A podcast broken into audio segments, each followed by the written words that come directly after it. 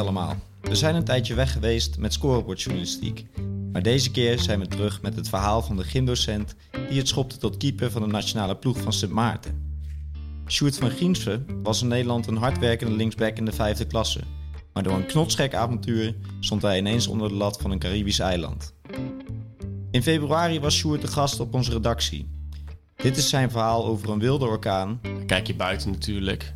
Ja, het, is gewoon een, een, een soort filmscène waar je naar buiten stapt. een ontmoeting met Johan Neeskens, En stond de Jon Neeskens op het veld over dat veld te schreeuwen. Ergens op een veldje met soms gaten. een 12-0 nederlaag tijdens zijn debuut tegen Bermuda Een mooi stadion, eh palmbomen links, de, de tribunes rechts. Eh, ja, dat is wel een, een, een, jongensdroom die werkelijkheid wordt op dat moment. Want je staat er gewoon, je gaat voor cap 1. en een historische overwinning in de eilandderby. Ja, feest. Eh, feest in de kleedkamer, feest in de bus. Veel luisterplezier. Kun je eens vertellen hoe jouw leven eruit zag voordat jij eh, naar Sint Maarten bent vertrokken? Ehm, ik had net een half jaar een eigen appartement in Uden. Ik had mijn eh, eerste baan te pakken op het Udes College. Voor twee jaar lang als docent LO. Nou, super blij mee. Ik woonde 20 minuten rijden van mijn ouders, vrienden, eh, familie. En elke zondag eh, speelde ik eh, bij mijn vrienden op de club. En ja, het, het leven was goed. Ik had een heerlijk sushi-restaurant eh, recht onder zitten, eh, recht onder mijn appartement. Dus eh, ja, het leven was op zich wel prima eh, op dat moment. Want je, je, je was op dat moment eh amateurvoetballer gewoon, toch? Ja, zeker. Ik speelde bij OKSV in Overlaan, een kleine club, groen-zwart kleuren. met eigenlijk jongens waarvan we eigenlijk sinds de basisschool al bij elkaar speelden.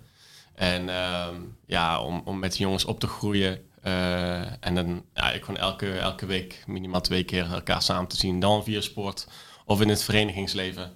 Ehm, dat, was, ja, dat, was, dat was prima, heerlijk. Want je kende die jongens gewoon door en door. Dus eh, in, in goede en slechte tijden.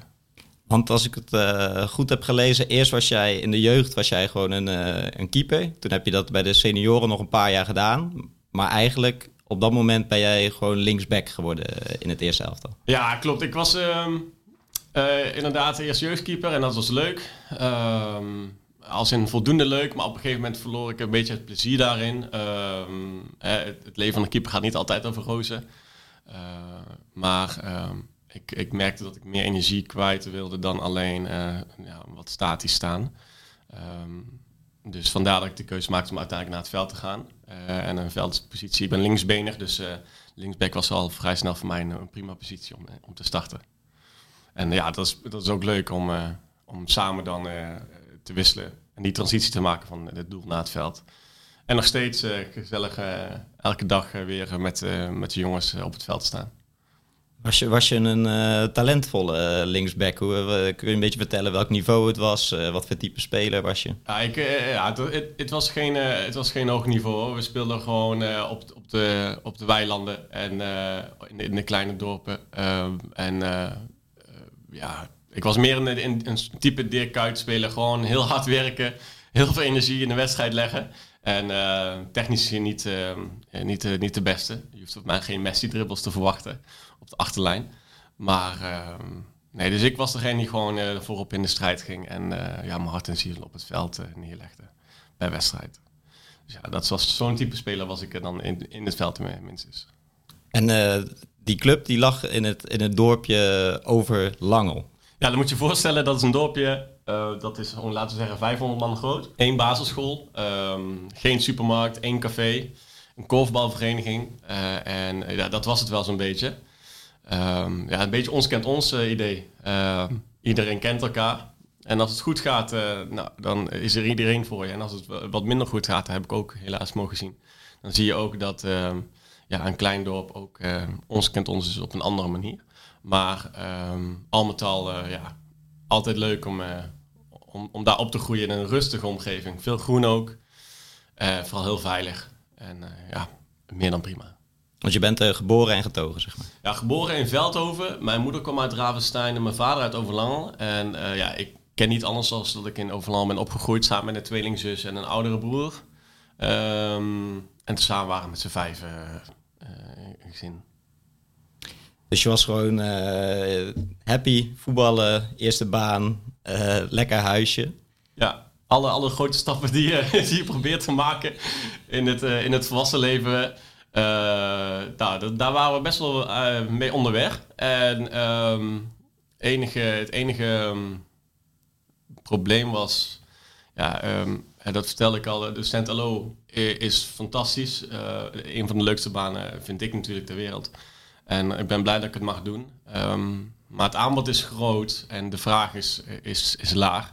Dus het is ontzettend moeilijk om, uh, om daar aan de slag te kunnen gaan en ook te blijven. vast contract is, ehm, blijft nog altijd een uitdaging binnen het onderwijs.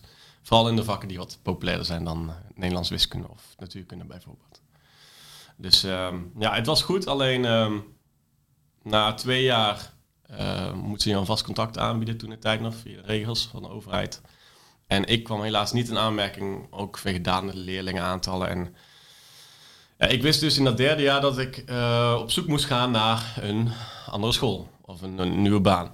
En uh, nou, mijn motivatie om het werk te doen waar ik dus heel veel plezier uit haal, was dus heel groot, of is dus heel groot. Dus ik wist gedurende dat jaar al dat um, ik op zoek moest gaan. dat was gelukkig al vrij vroeg in het jaar, laten we zeggen oktober al. Uh, dat dit mijn laatste jaar zou zijn in Uden. En um, dus ja, ik ging al vrij snel op zoek naar mogelijkheden, scholen, toekomstige werkgevers waar ik eventueel zou kunnen solliciteren, netwerken. Uh, mensen die kan contacten om, alvast mijn naam te noemen, mocht het nodig zijn in de toekomst. En um, toen kwam een berichtje voorbij eh, op LinkedIn van uh, Aukje van Kuiken, toekomstige, of, uh, nu oud-collega van mij op Sint Maarten. En daar stond de vacature dus voor docent lichamelijke opvoeding in Sint Maarten, Nederlands Antillen. Ja, toen dacht ik bij mezelf, oké, okay, dit is misschien vrij vroeg al in het jaar. nu praat je over oktober. Um, en ze vroegen denk ik, nou, bijna per direct of per december of na de kerstvakantie. En ik dacht bij mezelf, oké, ik kan het niet doen ik kan het gewoon laten gaan of, en laten passeren. Of ik dacht, nou, ik kan nu alvast beginnen met mezelf kans te geven op een, een nieuwe baan in het onderwijs. Ook al is het dan misschien niet iets wat ik had verwacht, gedacht van tevoren. Oké, dus ik um, solliciteren. En ik dacht bij mezelf, oké, het is wel meteen meer een hele andere stap dan ik dacht. En mijn leven omgooien. Um, als ik het niet doe, als ik niet solliciteer, dan zou ik nooit weten hoe het zou zijn geweest als ik daar terecht zou zijn gekomen. Dus met die argument uh, als eigenlijk beslissende factor. Dat ik um, liever ja zeg tegen iets en achteraf spijt krijg. Dan dat ik het nooit had geweten, heb ik gesolliciteerd. En uh, twee Skype-gesprekken later was ik eigenlijk aangenomen. En toen dacht ik, shit, het is nu halverwege het jaar. Ik zit nu vier maanden in mijn, in mijn laatste jaar. Ik heb in principe nog een heel, nog een heel jaar te gaan. Een heel schooljaar in dit geval hoe ga ik, hoe ga, wat ga ik doen? Hè? Ik zit net uh, een paar maanden heerlijk op mezelf. Mijn bank uh, die was uh, drie weken binnen, bij wijze van spreken. Oh. Ja, shit. Nou goed, overleggen dus met de thuisfront, met mijn omgeving. ik was nog jong. Ik ben nog jong. Um, ik had geen hypotheek, geen vriendin. Geen hond om mijn rekening te houden. Ik dacht, ja weet je, nu kan het nog. straks heb je huisje, bompje, beestje. Dan, dan zijn omstandigheden heel anders. Ehm, dus uh, uiteindelijk maar besloten om uh, de knoop door te hakken. En te zeggen, oké, um, het is wat het is. Ik, moet, ik ga gewoon. Ik zie wel. Um, koffers ingepakt. Mijn werk moest ik natuurlijk opzeggen. Uh, ook al was het midden in het jaar. Want dus het liefst natuurlijk was er, zou ik zo snel mogelijk daarheen gaan. achteraf hoorde ik pas waarom. dat, is wel heel, dat was wel jammer. maar uh, dus uh, laten we zeggen, oktober gesolliciteerd, november gesprekken. En eind december alles geregeld, alles weer verkocht, uh, appartementje opgezegd, inboedel bij mijn ouders gestald. En 26 december zat ik in het vliegtuig richting Sint met twee koffers. Um, om, daar het, om daar het groot onbekende te, naar, te moeten gaan. Want ja, ik was er in principe nooit geweest. Ja, wat, wat, wat wist je van Sint Maarten? Je gaat, waarschijnlijk research doen. Uh, wat kwam je tegen waarvan je dacht van... Nou, dit ziet er uh, prima uit, hier, uh, hier wil ik naartoe. Nou, je hebt natuurlijk... de, eerste, eerste Google-resultaten die je ziet... zijn natuurlijk de, de vliegtuigen die heel laag overvliegen over het strand. op Maho Beach. En... Um, en dan lees je natuurlijk over de cultuur, eh, het klimaat. En ja, dat zijn wel hele aantrekkelijke factoren. Hè? zon, zee, strand. Ehm, Nederlands, dat was heel prettig voor mij. want ja, mijn Engels op zich op orde, maar um, voor andere talen wordt het wel wat lastiger. dus ik dacht, nou, Engel, Engels, Nederlands talig, nou, is prima, dacht ik. Um, Nederlandse cultuur. Dus ja, dat was mijn, dat was mijn research. En uh, natuurlijk heel veel gesprekken gehad met uh, toekomstige collega's toen de tijd. Heel veel, uh, heel veel gebeld over hoe het gaat daar in de dagelijkse praktijk. Hoe het is, met, hoe het is lesgeven daar aan, aan, aan de jongeren daar. En ja, dat, dat, dat waren nooit antwoorden waar ik dacht van nou, dit schrik me af of dit vind ik eng. Um, dus dat, dat, was mijn, dat was mijn research vooraf. En um, uiteindelijk de tickets geboekt. En uh, ja, afscheid genomen van mijn ouders. Hè, want je gaat in principe dan een drie jaar contract aan. Mm. Um, maar op voorwaarde, dat, natuurlijk als je eerder weggaat, zij maken kosten als je toekomstige werkgever dat je dan een deel terugbetaalt. Um, dus dat ja, je kan altijd terug in principe. Dus ja, toen uh, uh, eerst medisch laatste keuren nog in, uh, op Schiphol bij KLM Health Service. Of je gewoon fit bent en niet, je niet binnenhalen en daarna in, in het ziekteverzuim mogen gooien. Dus nou, alles was goed, prima, top. En uh, ja, toen die kant op gegaan en gevlogen. Je stapt daar het vliegtuig uit. Kun, je omschrijven hoe het eiland eruit ziet? Uh, ja, wat je eerste indrukken waren? Ik ben toen met uh, shout-out naar Rick de Punder. Rick de Punder is een collega gym ehm, die op een basisschool werkte toen. En in mijn research heb ik dus een aantal mensen proberen op te zoeken die ook daar docent gym waren, sport waren. Ik had die naam doorgekregen van, van Aukje toen de tijd. En ik had met hem, ik ken hem niet, maar we hadden heel goed contact. En we hadden dezelfde muzieksmaak. En uh, dus we hadden gewoon een paar overeenkomsten. Dat klikte wel. Dus hij haalde mij naast, Wim de Visser haalde hij mij op op het vliegveld. En ik reed met hem mee het eiland op. na mijn hotel, die de, mijn werkgever toen um, geboekt had voor mij. Eh, de eerste drie weken mag je daar dan zitten op hun kosten, zodat jij de tijd hebt om acclimatiseren, een huisje, appartementje te zoeken, alles te regelen wat nodig is.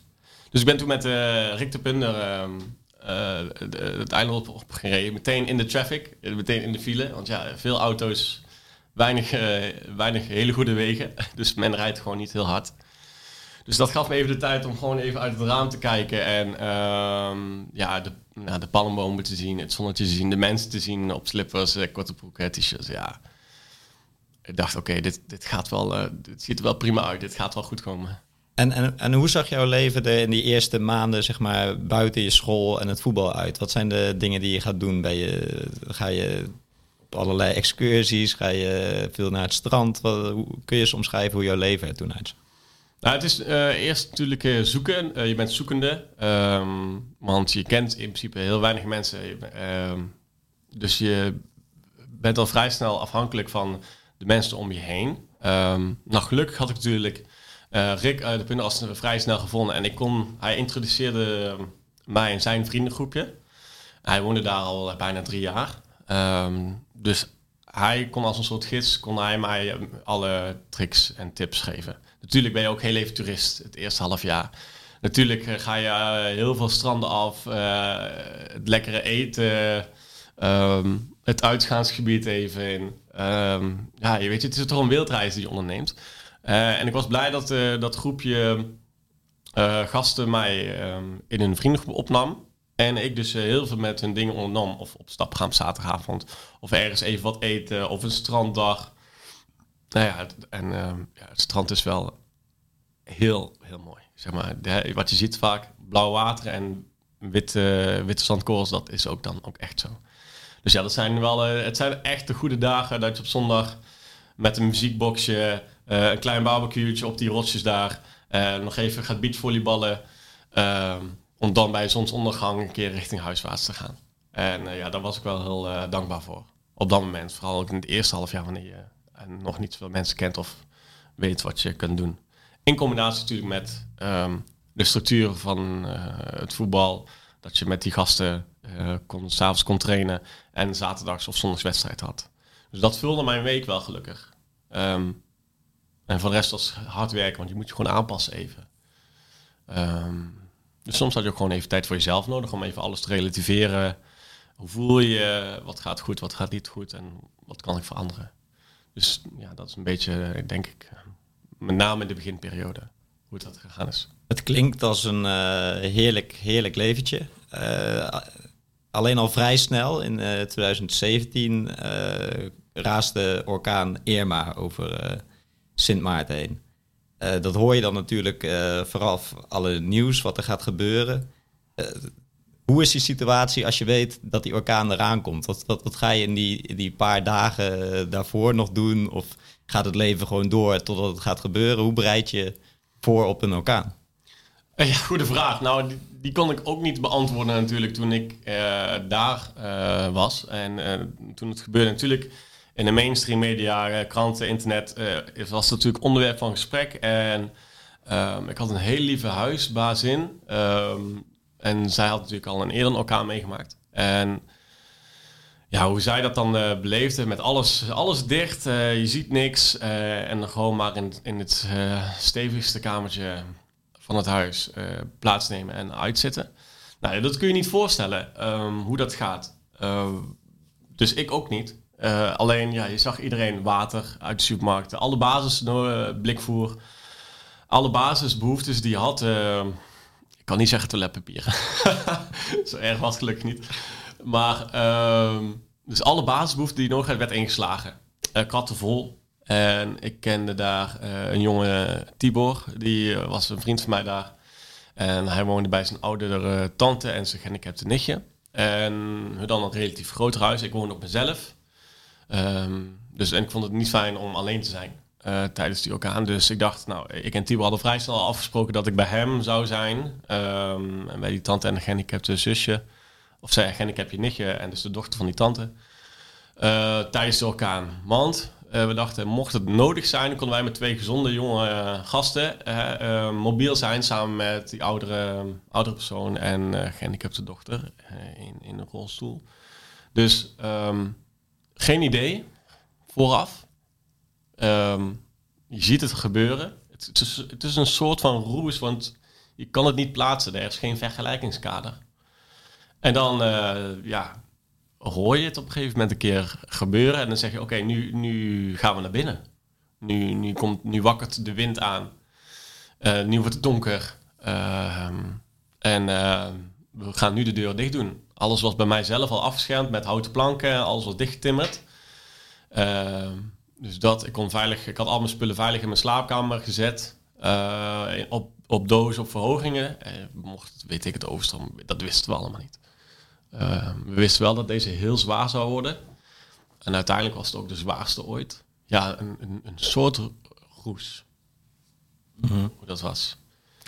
En, en omschrijf dat uh, huis is waar je toen bent gaan zitten. Dus het was een huis op een, op een berg. Uh, en uh, hoeveel kamers, waar, waar, waar, ging je in eerste instantie zitten? Ja, het was een mooi huis. het was geen hele grote villa of zo, helemaal niet. Het was gewoon een huis op de, op de, op de gebergte, aan, de, aan, de, um, aan de rug van de berg. En um, fantastisch uitzicht. Ja, ik, wil niet zeggen op een klif, dat klinkt echt heel dramatisch. Maar het was wel uh, gewoon, um, als je van de berg af zou rollen, dan ben je een eindje onderweg. en nou, je kwam binnen, links had je de, meteen op had je de wc en een slaapkamer van de dochter.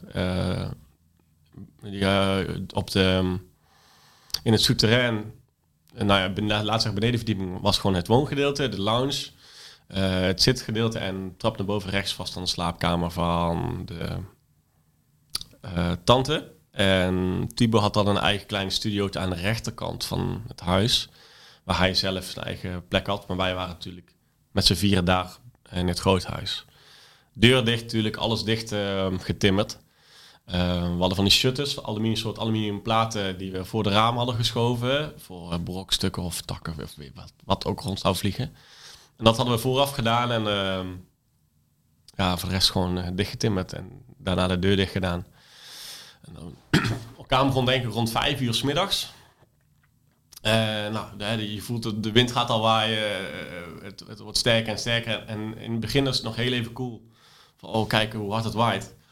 Ehm, maar al vrij, al, al vrij snel zeiden we, oké, laten we naar binnen gaan. Ehm, want ja, je weet, je weet gewoon niet wat er gebeurt. We wisten wel dat hij met het oog over het eiland zou komen. Ehm, dus dat we echt er middenin zaten, of zouden gaan zijn. Ehm, nou goed, laten we zeggen, de eerste twee uur was kalm. Het was eigenlijk nog vrij comfortabel. We zaten in de woonkamer aan de eettafel. eh, we zaten gewoon een beetje te kletsen, eh, eh, een klein spelletje kaarten te spelen. Dat was oké. En ehm, toen was het eerste gedeelte voor het oog was al vrij snel, eh, laten we zeggen 7, 8 uur, was al vrij snel eh, gepasseerd. En toen kwamen dus in het oog terecht. Nou, het oog is vrij rustig. Dus toen zijn we even, hebben we even nog heel, ehm, heel nou, laconiek wil ik niet zeggen, maar hebben de deur open gedaan om even te kijken hoe het eruit zag. Buiten, nou ja, alle bladeren waren weg en alle, alle takken waren al afgebroken van de bossen. En je hebt een beetje dat, ehm, dat ehm, fluitende geluid, dat je ook wel eens hoort bij heel harde wind. Dat was natuurlijk dan door en door. Eh, maar goed, we waren dus toen in het oog, heel rustig even, laten we zeggen 20 minuten. En je ziet dan, ehm, je ziet dan al de eerste boten eh, eh, op de kades liggen of door de golven meegepakt zijn. Alles is al, alles is al weg aan groen. Alles was daarna gewoon door. En ehm, mensen die hun spullen ergens hadden opgeslagen lagen al ehm, op de weg. En we zagen zo beneden natuurlijk aan het einde van de berg en, eh, de zee.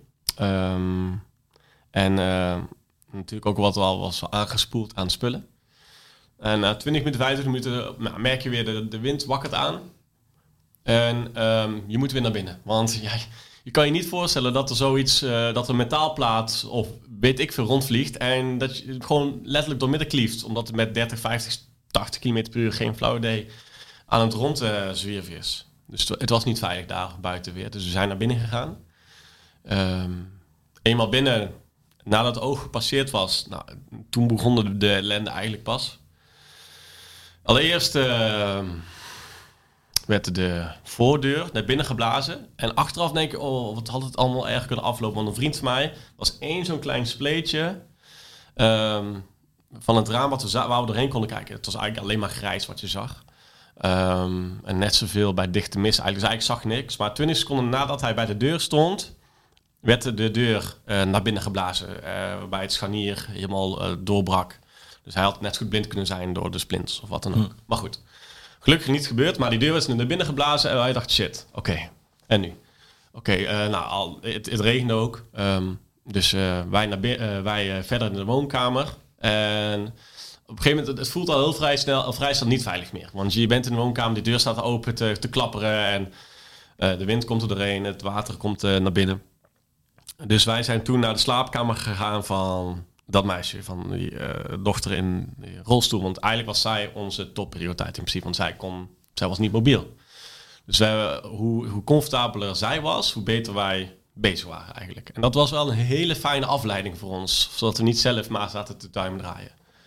Dus wij naar de slaapkamer van dat meisje, eh, op bed gelegd ook. En ehm, ehm, op een gegeven moment, nou, je hoort natuurlijk de, de wind door de, over het huis gaan en ook soms eh, een klap op tegen die metalen shutters.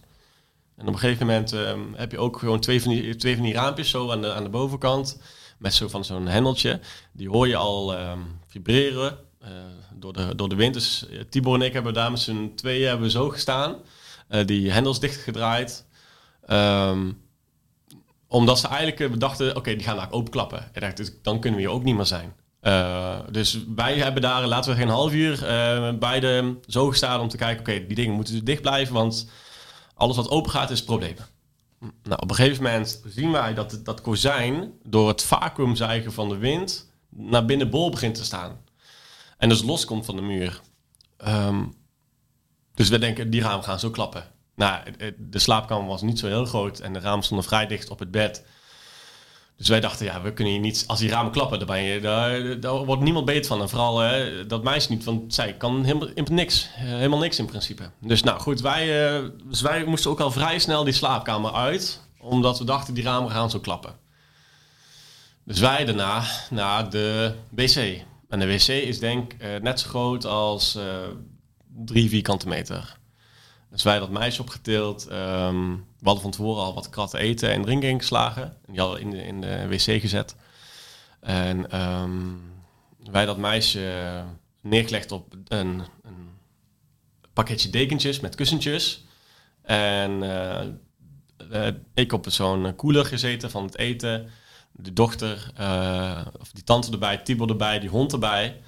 En zo hebben we denk ik van 9 uur, 10 uur, 11 uur s'avonds tot 5 uur, 6 uur s ochtends gezeten.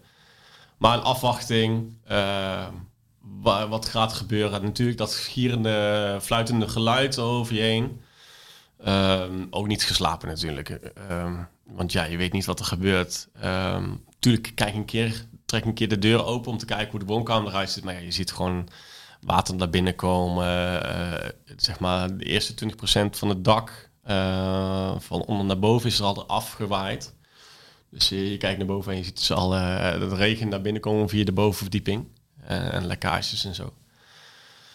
Dus ja, maar gewoon dicht houden en um, hoop dat alles en iedereen goed is. en blijft en gezond blijft en niks gebeurt. En alles blijft staan. En um, rond 10 uur, 11 uur s ochtends hadden we het idee, oké, de winters gaan liggen, het is voorbij, we kunnen de, de deuren open doen. En uh, ja, dan stap je naar buiten.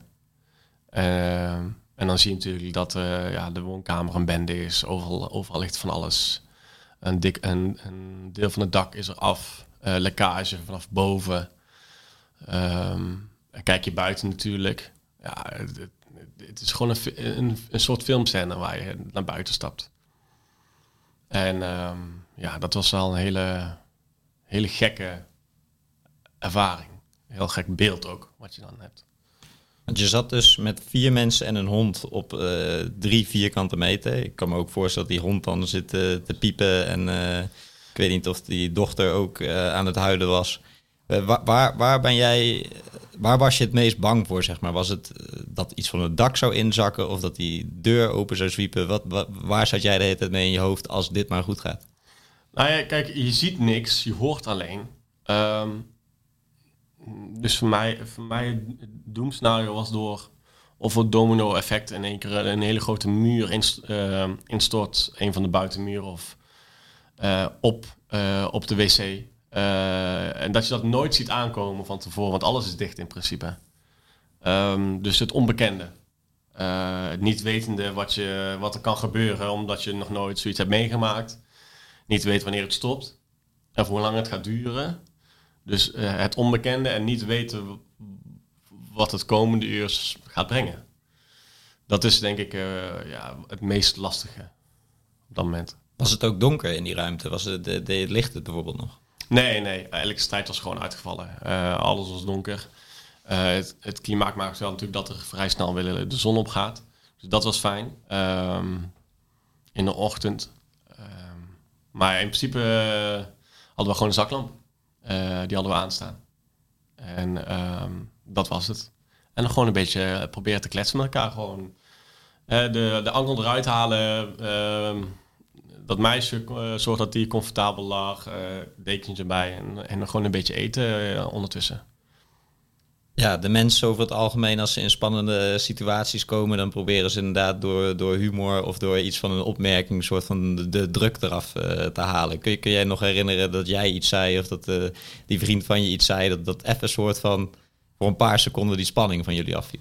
Ja, we, de, um, we haalden gewoon vooral herinneringen naar boven die we samen hadden meegemaakt. Um, boottochtjes of hele leuke feesten of uh, weet je nog die ene stapavond dat we die en die tegenkwamen en zo. Dus we probeerden gewoon vooral hele slechte grappen te maken na elkaar. Of hele domme grappen. Die, die zo slecht waren dat het eigenlijk ja, um, leuk genoeg was om gewoon, ja, om gewoon, je, gewoon kalm te blijven. En um, ja, dat was, wel, dat was wel fijn. Je bent ook op elkaar aangewezen in principe. Er is verder niemand die je gaat helpen. Dus ja, dat was wel dat was voldoende voor dat moment. En, en wanneer heb je dan, is het puur op basis van geluid dat je op een gegeven moment ook weer denkt van het, het neemt af, misschien kunnen we wel weer naar buiten? Of, Ja, zeker. Laten we zeggen, de la, laten we zeggen um, uh, rond van 8 tot 11 hebben we vaker die wc-deur open gedaan. Uh, elk half uur één keer misschien of zo. Gewoon eens kijken wat de status is in het huis. En, uh, en dan niet door doorheen lopen hoor. Want je, je blijft binnen twee vierkante meter van die deuropening. Om gewoon even te kijken um, wat de huidige status is. En natuurlijk, ja, op een gegeven moment is dat fluitende geluid is er niet meer. Um, op een gegeven moment hoor je geen grote klappen meer voor een langere periode. Um, dus dat was eigenlijk voor ons, dat waren voor ons de signalen dat wij uh, ja, naar, naar buiten stapten en steeds verder stapten. En op een gegeven moment ook de deur, de voordeur doorgingen. En je zei, het leek wel een filmscène vanaf het moment uh, dat je naar buiten stapte. Wat, wat, wat, wat, zag je bijvoorbeeld allemaal? Wat, wat voor schade zag je? Nou, um, onze eerste prioriteit was... Uh, een van de eerste prioriteiten was contact kunnen krijgen met thuisfront. In dit geval voor mij, voor mijn ouders in Nederland. Uh, maar allereerst, uh, je loopt om zo'n huis heen om te kijken wat de schade is, wat er gebeurt, uh, hoe, je directe omgeving eruit ziet. Um, hebben we ook een, een, een lijkspot aan beneden aan de, de um, oeverkant. die was aangespoeld, dus moesten ook de kustwacht snel al alerten. En we, ja, we moesten kijken Um, voor mij een prioriteit voor mij was hoe mijn appartement eruit lag. Wat, wat was met mijn spullen gebeurd en, en, en hoe stond dat?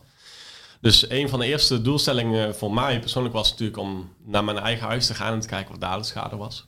En dan um, ja, moest je eerst de auto's vrijmaken, want die lagen natuurlijk uh, versperd en uh, die hadden wat schade. Uh, die moesten ze vrij krijgen, want die hadden, zo in, hadden ze zo ingeparkeerd dat ze het zo min mogelijk schade konden leiden. Dus eenmaal de auto's vrijgemaakt, zijn we in de auto gestapt en eh, zijn we, um, hebben de rit gemaakt um, wat normaal, laten we zeggen, met traffic 20 minuten duurt, duurt het daar dan uh, 2,5, 3 uur. En dan probeer je van A naar B te rijden. En onderweg gebeurt er van alles. Al laten we eerst beginnen over hotels, uh, huizen die helemaal gesloopt zijn. Uh, auto's die ondersteboven liggen. Overal glas, uh, overal schade, overal, ehm, overal verschillende brokstukken. en dan, dan moet je maar door, doorheen proberen te slingeren. En um, om um, bij jouw eindbestemming, bij mijn appartement aan te komen. Ondertussen zie je mensen over straat met van alles en nog wat. Ja, het, het was uh, looting is uh, uh, het naam voor plunderen. Nou, je ziet er gewoon heel veel mensen. Er worden gewoon heel veel dingen geplunderd ondertussen. en mensen op hun hoofd, alles materiaal meenemen, winkelwagentjes vol spullen. ja, het was open season eigenlijk. Dus en het was heel druk, heel gek bij de, al heel snel bij de Chinees, want die had een reactor en daar was eten beschikbaar, dus daar was het heel druk. Uh, dus onze eerste, een van onze eerste acties was van, mijn, uh, van hun huis naar mijn huis uh, te rijden. Om te kijken hoe mijn huis eruit zag. En je noemde net ook, je, je, zag een lijk liggen. Heb je achteraf nog gehoord wat, wat er dan precies met, met, die, met die man was gebeurd? Of dat die... Dat die... Ja, waarschijnlijk ehm, zat hij op een boot of is hij aangespoeld of achteraf hoor je van een aantal mensen hoe ze zijn overleden of um, wat er is gebeurd. Uh, specifiek voor hem weet ik het niet wat, wat er hem is overkomen. Waarschijnlijk zat hij op een boot tijdens de storm of op een woonboot en is hij aangespoeld. En achteraf, officiële cijfers zijn uh, lage doden aantal, laten we zeggen 5 tot 15. Uh, maar ehm, lokaal op straat waren die cijfers wat hoger. Um, en we kwamen dus, we zaten net over de, net bij de Franse grens. Dus we zagen al vrij snel uh, de Franse militairen onderweg. Dus ja, die alle, alle um, alarmden wij over, over het lijk. En raar, maar gek genoeg, en ook gek genoeg, um, had Tibor een Franse simkaartje met bereik. Dus een van de eerste belletjes voordat we nog vertrokken was richting mijn ouders van hey, ik leef nog, ik uh, ben gezond en wel. Alles is oké. Dus dat was wel, dat was eigenlijk heel fijn dat ik voordat ik verder ging met mijn dag, dat dat, dat bericht al was naar Nederland was gegaan. Hoe, hoe reageerde zij dan? Want zij waren echt in de veronderstelling van er kan van alles met jou gebeurd zijn. Ja, de, de mainstream media heeft wel een, een goed, uh, kan wel heel goed heel veel dingen dramatisch laten overkomen. Dus zij dachten, nou, dat, dat eiland is er al niet meer nadat orkaan is geweest. Omdat uh, de NOS en alle, alle media natuurlijk dat heel groot maken. Dus zij vooraf natuurlijk constant berichten sturen. ik zeg, ja, ik kan daar natuurlijk niet zoveel mee. Ik, ik, ga mijn best doen, maar ik weet ook niet wat ik moet verwachten. Maar ja, toen ik eenmaal gebeld had, toen viel natuurlijk een last van de schouders. En even huilen natuurlijk. En ze maakte zich gewoon hele grote zorgen. Ehm, dus ik was blij dat ze al vrij snel. Uh, uh, dat we hun al vrij snel per toeval eigenlijk konden bereiken. En dan op een gegeven moment gaat het leven, bouwt zich uh, langzaam weer op. Jij gaat ook weer lesgeven. Ehm, een gevolg van, gevolg van die orkaan Irma is dat de KNVB, geloof ik, een soort van coaches naar Sint Maarten heeft gestuurd. en jij bent toen coach geworden van Sint Maarten onder 15. Ja, de eerste zes weken daarna, uh, ik ben uh, na drie weken op het einde ben ik nog twee weken naar huis gegaan. Uh, gewoon omdat ik even uit de situatie moest en even mentaal even moest resetten. Um, dat was heel fijn. bij terugkomst was het belang die kinderen zo snel mogelijk van straat te krijgen en de school op te bouwen. En stuurde ook ehm, inderdaad, ik was natuurlijk al actief voetballen en zelf ook betrokken. Um, bij, mijn, bij, mijn, bij mijn jeugd. Dus ik kwam al vrij snel in contact met de voetbalbond daar.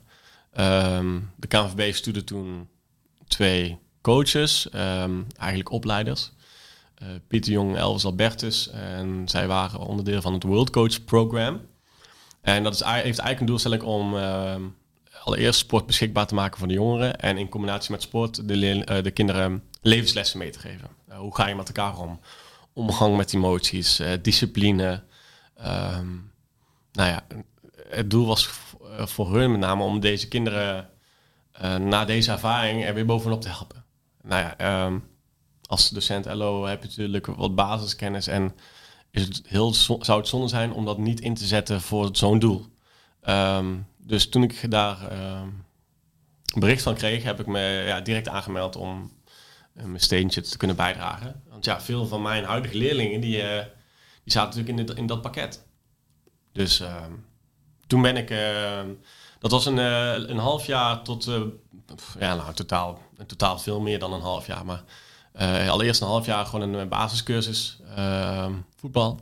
Ehm, wat is nodig als coach? natuurlijk een, met mijn vooropleiding als docent LO had ik al wat voorkennis, dus ik kon al vrij snel mijn steentje bijdragen. En um, ik ben toen, uh, dat toen gaan doen naast het onderwijs. En uh, al vrij snel benaderde de voetbalbond of ik coach van onder 15 zou willen worden. Um, samen met nog een andere docent die op een basisschool werkte. En hij en ik hadden een goede klik samen. Dus samen gingen we al vrij snel coach worden van de selectie onder 15 van Sint Maarten. Daar zaten natuurlijk ook veel leerlingen van, van ons bij. Want hij werkt op de basisschool en ik werk op de middenbasisschool. Dus wij kennen al gelukkig al veel van de jongens. Ja, voor ons was dat een hele leuke uitdaging. Um, dat was in het verlengde.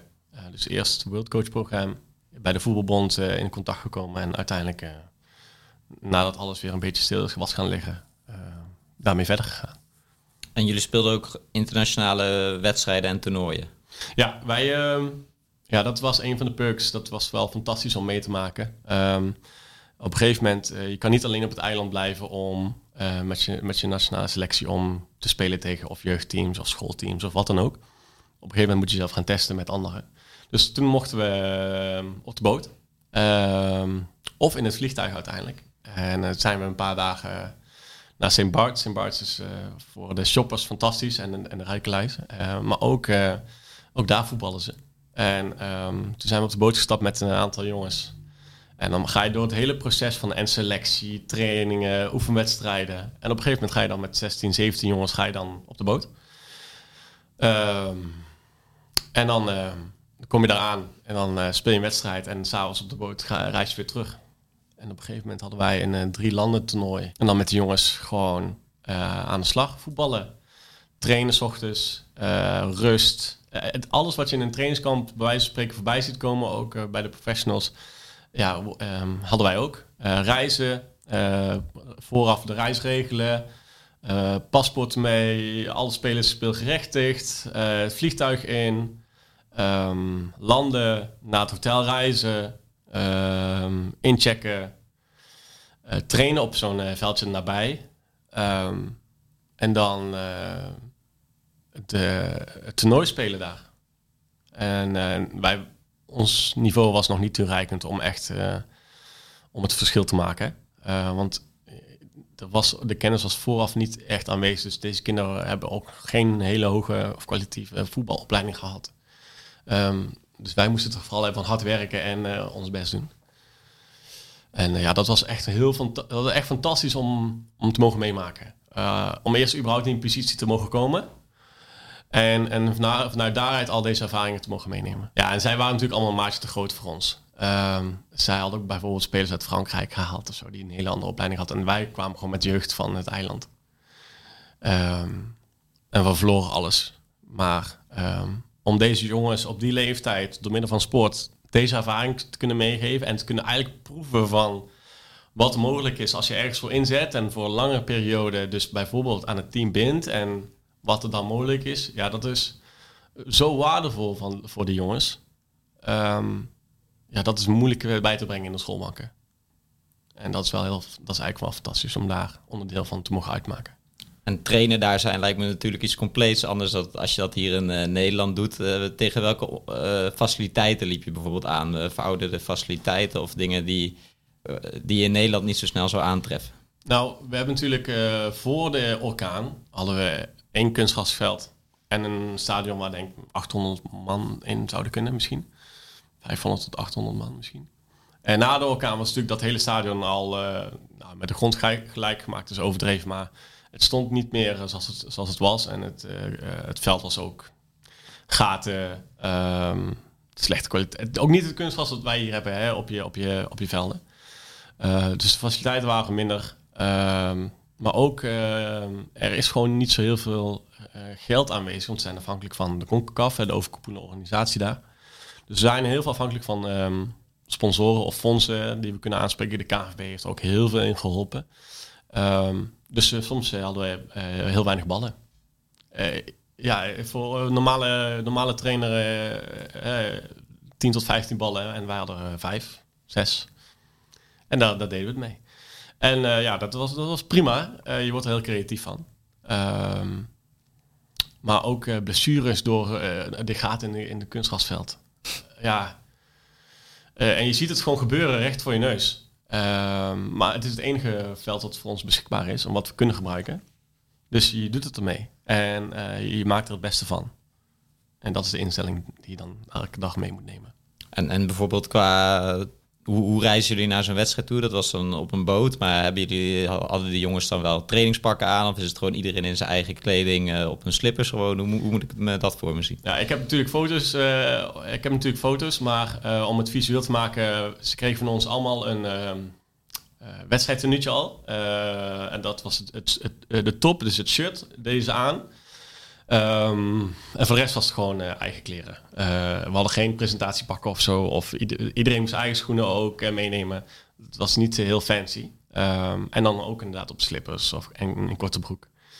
En, en dan reis je en dan stap je op de boot. Iedereen past mee. Twee ouders mee voor, de, voor toezicht. En dan ga je. En bij dat uh, project van de KNVB waren geloof ik ook uh, Stanley Menzo en uh, Johan Neeskes betrokken. Wat, wat, was hun rol precies en, en, heb je die ook daadwerkelijk ontmoet? Ja, um, over de hele periode heb ik ze een, aantal keer mogen ontmoeten. Ja, dat is, dat is sowieso voor ons echt fantastisch om, om deze gasten mee te maken. Zij waren eigenlijk ambassadeurs van het World Coach Program. En um, hun doel was eigenlijk ons... Um, op te leiden tot betere trainers slash coaches. Uh, met hun ervaring. Um, stonden ze dus ook voor de groep uh, om ons onder te wijzen over trainings, uh, trainingsvorm, et cetera. En dan s'avonds in de praktijk natuurlijk. Hè. er werden de teams geregeld en um, moesten we de wedstrijd observeren, aantekeningen maken. En dan stond de Jon Neeskens op het veld over dat veld te schreeuwen. Ergens op een veldje met soms gaten. Stanley Manson was er ook. Nou, die vertelde natuurlijk nog wat over eh, het keeperswerk en zo. Ehm, en het, is zo, het was zo tof om naar deze mensen te luisteren alleen al. En ehm, in het laatste stadium zijn we nog in Curaçao geweest met de coaches van de jeugdelftallen. En hebben we daar uh, een week gezeten. Moet je je voorstellen, ben je op het werk, ja, hey, kan ik een paar dagen naar Curaçao, want daar is een coachcursus. En voor mij als sportdocent echt fantastisch waardevolle informatie. Um, en dan kon ik het natuurlijk ook gebruiken in mijn schoolteam voetbal. Dus um, nou, dan zit je daar een, een, een week met uh, Johan Eeskes um, en de worldcoach opleiders Pieter Jong is, heb ik nog steeds contact mee. En dan ben je alleen maar aan het luisteren en noteren en aan het leren over voetbal. Ja, uh, met als doel te gebruiken voor de jeugd van het eiland. En zorgen dat zij meer succes hebben, meer beleving, meer gebonden worden aan de sport. Waardoor ze dus ook minder op straat terechtkomen. En dus ook minder in de, in de cultuur komen wat, wat minder goed voor ze is. Dus we proberen ze echt zoveel mogelijk uh, te binden aan, aan het voetbal. En uh, dat was met name het doel voor, ze. En voor ons. Um, natuurlijk ook naar aanleiding van de orkaan. En besef je op dat moment al echt ook van... Uh, ik sta hier als jongen uit Overlangel met Joran Neeskens te praten. Gewoon een, een legend. Ja, je ligt s'avonds in je bed en dan denk je... oh, wat, wat, maken we toch mee? Wat is dit eigenlijk fantastisch. Um, wat voor geluk komt daar ook bij kijken. Natuurlijk, het is hard werken. Je bent daar sowieso heel veel mee bezig. Het komt niet aanwaaien. Je moet jezelf ook in de positie brengen natuurlijk. Uh, maar als je in zo'n halletje bij de voetbal van Curaçao in het kantoortje hem hoort praten over zijn tijd bij Barcelona en hoe dat was met Ronaldinho toen hij aan AC Milan verkocht wordt uh, uiteindelijk. Dat hij zou moeten kiezen tussen hem en Eto'o of... Uh, ja, als je dat hoort, dan denk ik van wauw. Ja, je hebt wel... Um, je hebt het goed. Je hebt het heel goed. En uh, prachtig dat je dit mag meemaken ja, dat is wel, als, je dat, als je dat later vertelt, dan ja, alleen met een grote glimlach. Alleen maar. Dat is fantastisch. En op dat moment ben jij dus, uh, je bent dus coach van onder 15. En eigenlijk als je voetbalt, ben je nog gewoon een, een, een voetballer, toch? Je, bent, je hebt nog niet de overstap gemaakt naar dat je ook al daar bij de lokale club onder de lat staat. Of, of... Nou ja, um, bij Funmakers was, was het een beetje beide, want uh, we hadden geen luxe van een selectie van 18 man of zo. Um, het was een beetje een komen gaan van mensen. Um, dus natuurlijk, ik deed een beetje beide. Waar ik nodig was, speelde ik. Um, dus een aantal maal in de goal, of onder, op de doellijn. En een aantal maal als linksback. Maar ik had geen, geen het was voor mij geen vast positie op dat moment. was ik niet belangrijk, want was gewoon blij dat ik alvast kon spelen op dat moment. En ja, mijn leven kon opbouwen eigenlijk daar. En hoe, hoe komt het dan tot stand dat je vervolgens bij die nationale ploeg terechtkomt? Natuurlijk, kijk, je bent, uh, je bent sowieso, uh, je zit sowieso bij de voetbond, onderdeel van vergaderingen, et cetera. Dus je krijgt ook mee van um, het seniorenelftal. En op een gegeven moment hadden zij een wedstrijd tegen Haiti. Um, Rick de mocht al mee toen de tijd. Um, toen verloren ze daar met 13-0. En uh, je krijgt een beetje alles mee, omdat, ze, omdat je zelfs een jeugdcoach van onder 15 bent. Want en de, de, ja, de, de bond is ook niet super groot, dus is ons, ons kent ons. En um, nou, ik zag daar, um, ik zag daar hoe ze daar aan het spelen waren. En ik dacht, ik, dit zou ik ook wel kunnen. Als ik, als ik me inzet en de toewijding ervoor heb, dan zijn er misschien mogelijkheden. Geen idee of, of het mogelijk was. Uh, maar ja, ik heb een paar vragen gesteld aan, aan de mensen daar. En ik zeg, wat is, wat is mogelijk als ik, als ik meetrain? En uh, nou, daar, eh, als je goed genoeg bent, dan is er altijd wat mogelijk. Er zijn een aantal voorwaarden waar je moet doen. Of je moet daar geboren getogen zijn natuurlijk. Of dan moet je maar minimaal drie jaar wonen. Dat zijn de richtlijnen. Um, en Nederlands paspoort natuurlijk. Ehm, dus ja, ik, ik, ik kon voldoen aan die voorwaarden. En... Ehm, uh, Elvis, een van die opleiders, was toen ook coach. Want hij is, die waren natuurlijk voor een langere periode op het eiland. Dus we werd ook coach van het senioren elftal. En ja, dan is het gewoon meetrainen. En, en, je, en je best doen. En fingers crossed hopen dat, dat, dat er wat mogelijk is. Nou, op een gegeven moment ben je dan drie maanden, drieënhalf maand aan het trainen. En komt er weer zo'n zo'n wedstrijd aan, zo'n kwalificatiewedstrijd voor een van de grote toernooien. En ehm, ze, ze moesten anders een keep halen uit Nederland. Als je uit Nederland of andere plekken, het kost geld. Het kost altijd geld. Hotel, vliegtickets. Dus als men met eigen jeugd kan werken, dan kiest men daarvoor.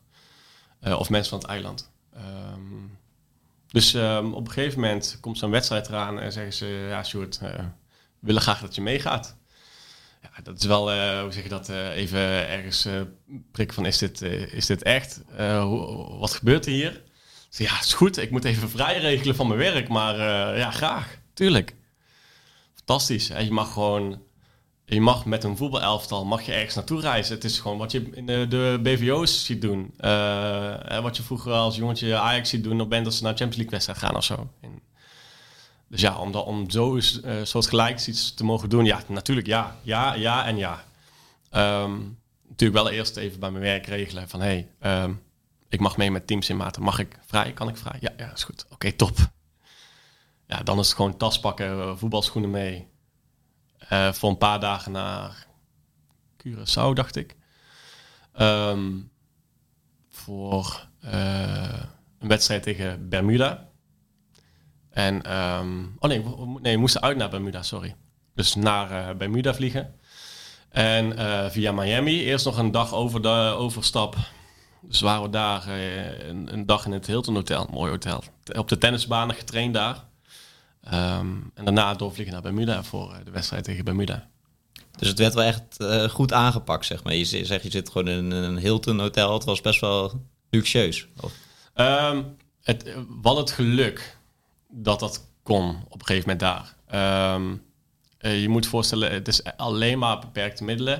En dan klinkt zo'n Hilton hotel een beetje tegenstrijdig. maar het was eh, voor ons heel dichtbij en voor een aantal keer wordt er soms een uitzondering gemaakt. Ook om, natuurlijk om die spelers het gevoel te geven dat ze waarvoor ze elke keer weer op het trainingsveld staan en elke keer weer, weer, uh, weer strijden en inzet tonen om te laten proeven van hey, als jij hard je best doet, dan zijn dit soort dingen mogelijk. Uh, dat is ook de, soms de achterliggende gedachte daaraan. Dus niet zo, dat, dat zijn vaak bewuste keuzes. Maar heb je een voorbeeld van die beperkte middelen dan? Hoe ziet bijvoorbeeld het trainingsveld gewoon op uh, Sint Maarten eruit? Of, of, hadden jullie daar ook een ballentekort? Of, uh, nou, je moet, uh, het, het, is vooral een verzameling van lokale spelers en spelers die buiten het eiland wonen. Um, en die komen dan overgevlogen of uit Nederland of Curaçao of ze dan ook wonen. Um, en wij speelden nog steeds op datzelfde veld waar wij op trainen was nog steeds hetzelfde kunstgrasveld, maar die gaten. Uh, waar ik met mijn schoolteams ook elke dag mee bezig was, bij wijze van. Er was maar één veld aan de Nederlandse kant die uh, toereikend was. Dus hetzelfde materialen waar wij mee bezig waren, waren ook beschikbaar voor, uh, voor de nationale teams. dus ja, dus, um, voor eilandsstandaarden en met name na zo'n orkaan, meer dan voldoende. En je bent, je bent er blij mee. want dat is soms dan het enige wat je nodig hebt. Mhm. En dan met z'n allen op weg naar Bermuda. Uh, ik ben er nog nooit geweest. Wat, wat, is, wat is dat voor eiland? Ja, ik was natuurlijk ook nog nooit geweest. Uh, allereerst we natuurlijk die grappen gemaakt over de Bermuda-driehoek en we zien je nooit meer. maar um, uh, eenmaal via Miami doorgevlogen naar Bermuda. Het is um, of Brits of Frans. Volgens mij Brits. mooi eiland. Um, mooie huizen je ziet niet heel veel, want je doel is natuurlijk voetballen daar. En je reist van het vliegveld naar je hotel, van je hotel naar het stadion, van het stadion terug naar het hotel en een hotel terug naar het vliegveld. Dus je ziet niet heel veel van het eiland. Uh, maar we komen daar aan in de namiddag, s'avonds.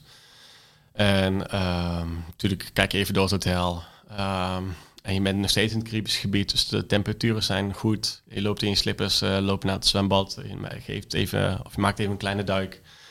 En um, je socialiseert ook met, met je teamgenoten um, voor de binding. En je zoekt elkaar gewoon op. En um, de volgende dag heb je wedstrijd. En dan uh, s ochtends ontbijt. Uh, een echte wedstrijddag, hè, typisch. S ochtends ontbijt, tas pakken, voorbespreking in, het, in een kantoortje. Bus in, naar het stadion. En dan uh, s ochtends worden wij de opstelling. En dan de bus in.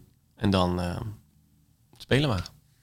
En je noemt net ook, jullie trainden op tennisvelden. Dus, uh, daar... Ja, we hadden natuurlijk... Uh, we hadden de overstap in Miami. Uh, en we konden niet zomaar ergens een, een stadion. Uh, daar was sowieso al geen geld van natuurlijk. We konden niet. We hadden een beperkte middelen. Dus uh, het hotel had drie tennisvelden naast elkaar. Dus wat hebben we daar gedaan?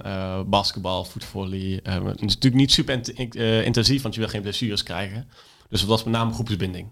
Ehm, zijn dan gaan basketballen, samenwerking spelen. een aantal soms hele simpele tikspellen of, of gewoon um, activiteiten die een team samenbrengt. Um, dus in dit geval op het tennisveld. Het ondergrond was niet belangrijk.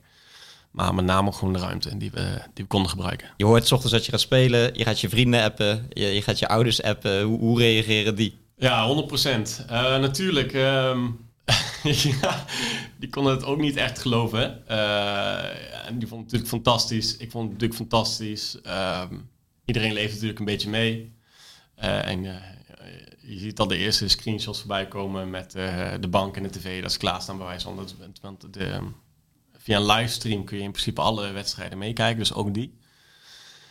En dus ja, ik had al vrij snel iedereen op de hoogte gesteld. En, ja, en, voor de rest is het wel gewoon concentreren op de wedstrijd. Um, want ja, je, wil, je bent niet voor niets in de positie gekomen. Je moet het ook, je moet het ook laten zien en doen. En um, dus even mag. En daarna dwing je jezelf ook weer als sportman om direct weer door te gaan en richting de wedstrijd te gaan. Want hoe is die sfeer in de kleedkamer van het nationale team? Is dat vergelijkbaar als bij de funmakers? Of is het toch wel iets meer focus? En, veel, uh... meer, veel meer focus, veel meer serieus, uh, veel professioneler. Uh, is niet te vergelijken. Um, alles werd daar wel goed aangepakt. Um, als in alles was aanwezig, fysio, assistenttrainers, begeleiders, et cetera. Je gaat met een heel, heel team daarnaast. Um, dus alles was daar aanwezig wat je, wat je nodig hebt en zou verwachten. Um, dus zodoende. dan loop je daar de tunnel uit. Uh, omschrijf het uh, stadion is. Het, het, het, het, waren er veel fans? Ja, je, je, loopt daar de tunnel uit. Um, het was in, uh, bij Muda de N een enkeling was natuurlijk uit zijn maat afgereisd om, uh, om zijn of haar geliefde te steunen. Maar wij hadden verder geen grote aantallen aan supporters. Dus het was met name het thuispubliek. En ja, je kent wel die Fufuzela's, die, uh, die, die toeters. Nou ja, zo'n zo'n geluid. Uh, alleen dan of met drums of trompet wil ik het niet noemen. Maar als een half orkest op het, op het tribune. Ja, het, was gewoon een, zo'n, gewoon een voetbalfeest hè, voor, voor al deze mensen. Want voor is het ook een, gewoon een uitje. Uh, natuurlijk wel allemaal thuispubliek, hè, dus gefluit um, bij opkomst. Maar ja, het, het uh, een mooi stadion, uh, palmbomen links, de, tribunes rechts. Ehm, ja, dat is wel een, een, een, een, jongensdroom die werkelijkheid wordt op dat moment. Want je staat er gewoon, je gaat voor cap 1. Ja, de uitslag, je verliest dik. Ik krijg me geblesseerd in die wedstrijd aan mijn elleboog, want de ondergrond was eigenlijk net als beton. Wel kunstgras, maar echt heel hard. Um, maar ja, never nooit dat jij die wedstrijd gewisseld gaat worden. Never nooit. Um, dus uiteindelijk nog steeds, uh, mijn elleboog kan niet helemaal recht meer door dat littekenweefsel. Um, maar goed, dat neem je allemaal voor lief. Allemaal. Uh, want ja, dit is een, een jongensdroom waar je van droomt. En uh, ja, dat, dat is werkelijkheid geworden. Wat me ook wel heel gek lijkt, is dat je dan daar in een rijtje staat. Een paar jaar geleden daarvoor uit Nederland vertrokken. En dat je dan ineens dat volkslied van Sint Maarten uh, hoort. wat denk je op zo'n moment? En had je de tekst überhaupt geoefend? Of... Uh, Sint Maartenland, nee, ik, kan, ik kon het wel mee, ik kon het wel meeneuren en ik wist wel een aantal regels, maar ik, ik had natuurlijk niet de hele, de hele tekst ready. Ehm, veel van onze medespelers niet. Ehm, maar het, is een, het is een bekende deun, dus in je hoofd uh, kleer het gewoon in. Uh, en doe je soms heel even je ogen dicht om even te genieten van het moment. Uh, Alvarez, Champions League Ajax, die, die meme. dat even ogen dicht doet en even geniet gewoon van het geluid. Dat was, dat was een beetje het gevoel. En dan ga je die wedstrijd in. Je noemde het net zelf ook al. Bermuda uit schijnt toch uh, behoorlijk lastig te zijn. Uh, behoorlijk lastig. Voor Sint Maarten. Om, omschrijf eens uh, hoe, die, hoe die wedstrijd verloopt. Ehm, nou, je verliest 13-0, laat ik dat voorop stellen. Eh, en dat is gewoon ontzettend balen. Ehm, ja, wij, kijk, wij komen met voetballers die eh, technisch gewoon nog niet zo ver zijn als, en ook niet de faciliteit hebben om een opleiding te, krijgen van begin tot eind. Ehm, dus we, wij, wij komen gewoon technisch en tactisch komen we gewoon ver tekort. Uh, hun zijn ook veel fitter dan ons. Dus je, je staat al met 20 minuten sta je al 3-0 achter. En dan weet je wel natuurlijk, dit wordt een lange avond, uh, ook als keeper zijnde. Um, iedereen vecht er wel voor. Je, zie, um, je ziet wel natuurlijk dat uh, we alles daar neerleggen op, in zo'n wedstrijd. En, um, en alles achterlaten daarna. Maar het kwaliteitsverschil is gewoon te groot. Een tactiek was via de flanken, uh, lage voorzetten, scherp aangesneden ja, dat, eh, dat was gewoon heel lastig te verdedigen voor ons. En je, doet je uitermate best, want je weet het is alles of niks in principe. Um, en je, en je, je gooit je hele ziel en zaligheid erin. Maar um, het was vooral tegenhouden. Het is, het is tegenhouden, tegenhouden, gedisciplineerd links naar rechts. Uh, ruimtes klein proberen te houden. Uh, ballijnen dicht. Elkaar coachen. Ook heerlijke ribies. Ja, dat is, ja. Je, je, je doet wat je kan. Zoals je eigenlijk zou verwachten natuurlijk. En, en kon je er nog enigszins uh, iets tegen doen als keeper? Zeg maar? Had je ook gewoon een slechte dag? Of was het gewoon echt, uh, alle poorten waren open en, en uh, het was gewoon bijna niks aan te doen? Of heb je nog een redding gemaakt waarvan je denkt of zo? Daar heb ik me toch nog even laten zien. Ja, zeker. Kijk, positioneel stond ik wel sterk, dus ik kon wel veel, relatief veel voorkomen. Ehm, ik heb wedstrijden gehad met 26 schoten op doel bijvoorbeeld. Uh, maar goed, in, uh, specifiek voor die wedstrijd um, was het vooral achter de laatste linie. Onze laatste linie stond te hoog. En op een gegeven moment bij de 11e, 11e 0. Ik was ook moe. Je bent een hele wedstrijd. Ik, ik was ik, aan het tegenhouden. Ik, ik had het meeste werk. Een van de meeste werk samen met mijn verdediging. Dus uh, op een gegeven moment uh, ja, glipt er een balletje keer door de handen. Ja, dat, dat moet je maar dan heel snel even relativeren, want um, de schade was lang gedaan. Um, maar uh, ja, al al het hele proces naartoe vooraf, alles wat je hebt meegemaakt is vele malen belangrijker dan de uitslag eigenlijk van die wedstrijd op dat moment. Um, en ook omdat je weet dat Bamina gewoon een heel sterk elftal voor de regio heeft. Ze later verliezen dus met 3-1 van Mexico of zo. Uh, om het in perspectief te stellen. Dus um, ja, dat moet. Dat, natuurlijk, je bent een sportman en je bent ontzettend boos naar die wedstrijd. En uh, uh, dat moet ook. Um, maar je moet er nou ook vrij snel door. Dat, dat kan niet anders. Nou, ik kan me voorstellen dat je al vrij snel het gevoel hebt van dit had ik nooit kunnen dromen en dit neemt niemand me meer af. Ik ben international. Nee, die wedstrijd, je loopt van het veld af. En ik liep als, als een van de laatste van dat veld af. Want um, ik wou gewoon zo langzaam lopen dat ik gewoon alles, alles kon innemen wat uh, entourage, het beeld, de, de herinneringen voor later. Um, uh, want ja, je weet niet of dit. Je weet niet hoeveel of hoe vaak je dit nog uh, mee mag maken en je in deze positie mag komen. Dus je bent vooral heel, heel dankbaar. Al vrij snel ben je heel dankbaar voor um, de kans die je krijgt. Ja, en je hebt nu in totaal uh, vijf interlands gespeeld, uh, geloof ik. Uh, wat is de, de, de sixte wedstrijd die je gespeeld hebt? Zeg maar? welke, welke eilanden ben je allemaal geweest dankzij je interlandcarrière? Martinique, Bermuda, Dominica, Curaçao, St. Barts, Anguilla. Miami zijn we natuurlijk geweest als overlap. En voor de rest moeten we gewoon kijken wat uit de, wat uit de koker komt, bij wijze van spreken. Uh, en de mooiste wedstrijd was... Ons stadion was, voldeed niet aan de veiligheidseisen uh, voor de thuiswedstrijden. Want de orkaan had gewoon alles kapot gemaakt daar. Dus wij moesten uitwijken naar Anguilla. Voor een thuiswedstrijd tegen Dominica. En um, wij verloren die wedstrijd met 2-0, dacht ik. En ik speel gewoon een hele goede wedstrijd. Um, uh, ik hield heel veel tegen. En eigenlijk was het, over, onze overwinning zou zijn als wij nog even één goal hadden gemaakt. Uh, want normaal verloren we met grotere cijfers. Uh, maar dit was gewoon een, zo'n wedstrijd waar toevallig even allemaal onze kant op, op, op ging. En ehm, ja, om dan te horen hoe die commentator bijvoorbeeld over je praat via die livestream later en zo. Ja, dat is wel fantastisch.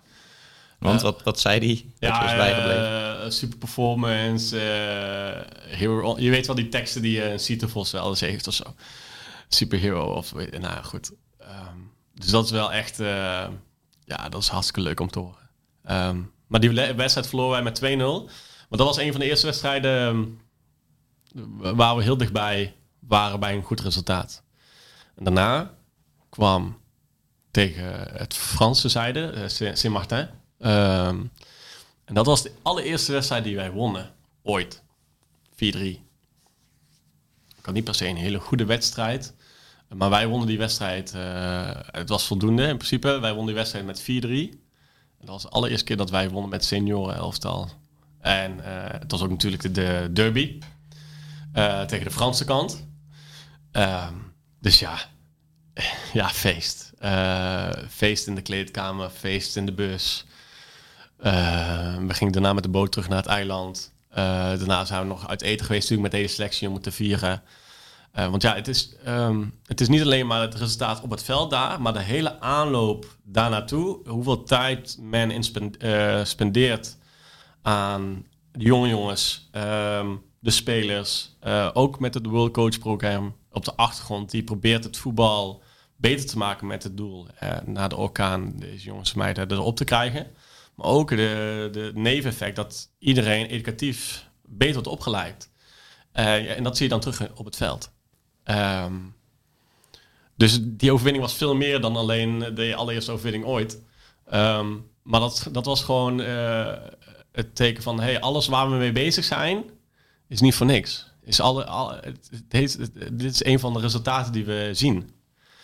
En ja, dat gaf alleen, alleen maar motivatie ook binnen de bond... om de, inzet, eh, ingezette weg eh, te vervolgen en uit te breiden en door te gaan. Omschrijf die, die wedstrijd eh is, zeg maar. Was het weer, is het weer een vergelijkbare sfeer met, met, met trommelende mensen op de tribunes, uh, Fufuzela's? Hoe, hoe gaat zo'n derby? hoe is die qua sfeer?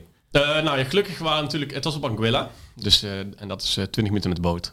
Ehm, dus er waren gewoon heel veel mensen van, beide, van de Franse en Nederlandse zijde waren in, op die tribune. En het was geen grote stadion, zo eenzijdige tribune. Ehm, maar eh, alles hoor je. Ehm, eh, je ziet eh, mensen die je kent van het eiland. Dus het voelde wel als een, als een thuiswedstrijd.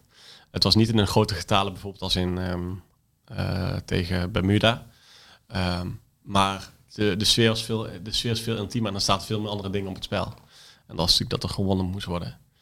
En, eh, ja, we hadden een hele goede spits. Eh, we hebben een hele goede spits die eh even de eerste keer toen meedeed en het verschil maakte. Ja, dat is wel... ja, nou, je staat in de geschiedenisboeken. En wie had dat gedacht? En, en je zegt net ook, eh er barstte een enorm feest eh, daarna eh, los in de kleedkamer. Hoe, hoe ziet dat eruit, een, een, een feest in de kleedkamer van de nationale ploeg van Sint Maarten? Nou, je moet voorstellen, deze, wij, ehm, we hebben gewoon geen goede track record tot, tot dat moment. Ehm, dus eh, om, dat er dan, eh, om dat het dan te kunnen vieren, nee, ja, natuurlijk, je kent het wel. Drank, muziek, eh, springen, hossen. eh, en zo lang mogelijk totdat we een keer eh, terug naar ehm, eh, de boot moeten. Om daarna terug te reizen. Ik zag van de week, ik weet niet of dat Sierra Leone was, maar dat was één, één team in de Afrika Cup die na 26 jaar weer meedeed en zo. En gelijk speelde tegen Algerije. Ehm, en toen moest ik ook, ik moest ook denken aan zoiets. Toen kwamen we ook met de boot bij, zijn daar naartoe gegaan. En wij gingen terug met de boot, ook alleen maar glimlachen. Ja, dat is, eh, eh, dat is een gevoel wat niet te kopiëren is, denk ik. Eh, met de scenery, de ondergaande zon. nou ja, je kunt, het, je, zou, je kunt het hopelijk voorstellen. Maar dat is gewoon een scenery dat je voor, ja, gewoon bijblijft. Wat voor muziek wordt er dan bijvoorbeeld in de kleedkamer gedraaid? En, en wat wordt er gedronken? Ehm Carib. Eh Carib is eh de tropical beer, Heineken, eh, sterkdrank. Eh, niet in de, nog niet in grote getalen, want we moesten gewoon veilig naar huis rijden en pas op de kade op zijn maten. En bij thuiskomst werd pas echt de grote fles geopend. Ehm, en ja, we waren nog, mochten dus, je bent nog steeds een nationaal team, dus je hebt nog steeds een rolmodelfunctie. je kan je niet je representatief, met representatief voor het eiland. Dus je kan je niet laten gaan. Je, niet in, binnen de, de concepten voor, of de activiteiten voor het nationaal elftal. Pas daarna kan dat pas echt. Um, dus je bent nog altijd wel altijd bewust van, je hebt een rolmodelfunctie. Uh, bijna ten alle tijden. Maar natuurlijk, je bent ook sportman, je mag genieten. Dat is belangrijk. En, en we, van al die uitwedstrijden die je gespeeld hebt, is dit, is dit dan uh, degene die het meest bijblijft? Of is er nog een, een ander eiland? Ik zag bijvoorbeeld, je bent op Guadeloupe uh, geweest. Dat, ken ik eigenlijk alleen omdat, geloof ik, uh, Frank Grandel, die vroeger bij FC Utrecht zat, er vandaan komt. Is, is daar nog iets wat je voor altijd bijblijft? Wat je op zo'n mooi eiland hebt gezien, dat je echt dacht van wauw, dat ik dit hier met mijn eigen ogen mag zien? Nou, ik kan je natuurlijk daar een aantal foto's laten zien, maar je, loopt gewoon uh, vanaf een berg loop je naar beneden. Door, tussen de bergen door zie je dan zo'n zo stadion liggen. En, daar ga je spelen. Ehm, je ziet wel eens van die foto's van verre orde met velden op op, achter de bergen of op het dak in Tokio ergens of zo. Je, ziet gewoon van die plek, oh, dat zou ik wel graag willen spelen. Of een keer een balletje willen trappen. En, um, en het hele gevoel van uh, een, een, speler zijn en onderdeel uit mogen maken van het nationale elftal. En ook waar je vandaan komt. Hè. Je bent gewoon bezig met de jongens, met de jonge jongens, eerst op school, op je werk, daarna naast school met onder 15 en daarna mag je zelf. Dus ik denk het totale plaatje um, is het meest waardevol. En dan kan ik niet. En in combinatie met de locaties waar je heen mag, de hotels waar je, in, waar je naartoe mag. En dan gewoon de, de, hele de full experience met 18 van die gasten toewerken naar één doel. Zoals de PVO's het doen hier in Nederland ja, dat is erg mooi. Want jij bent uh, nu even terug in Nederland. Uh, waarom ben je eigenlijk uh, teruggegaan? Um, nou ja, kijk, ik was op drie, ik was drieënhalf jaar daar toen ik besloot om terug te gaan. Um, je, je, moet je voorstellen, op zo'n eiland is het ook een komen en gaan van mensen. Um, mensen werken daar bijvoorbeeld een drie jaar contract uit en dan gaan ze weer terug. of zijn er één, twee jaar. Dus het is ook moeilijk om lange ehm, relaties op te bouwen.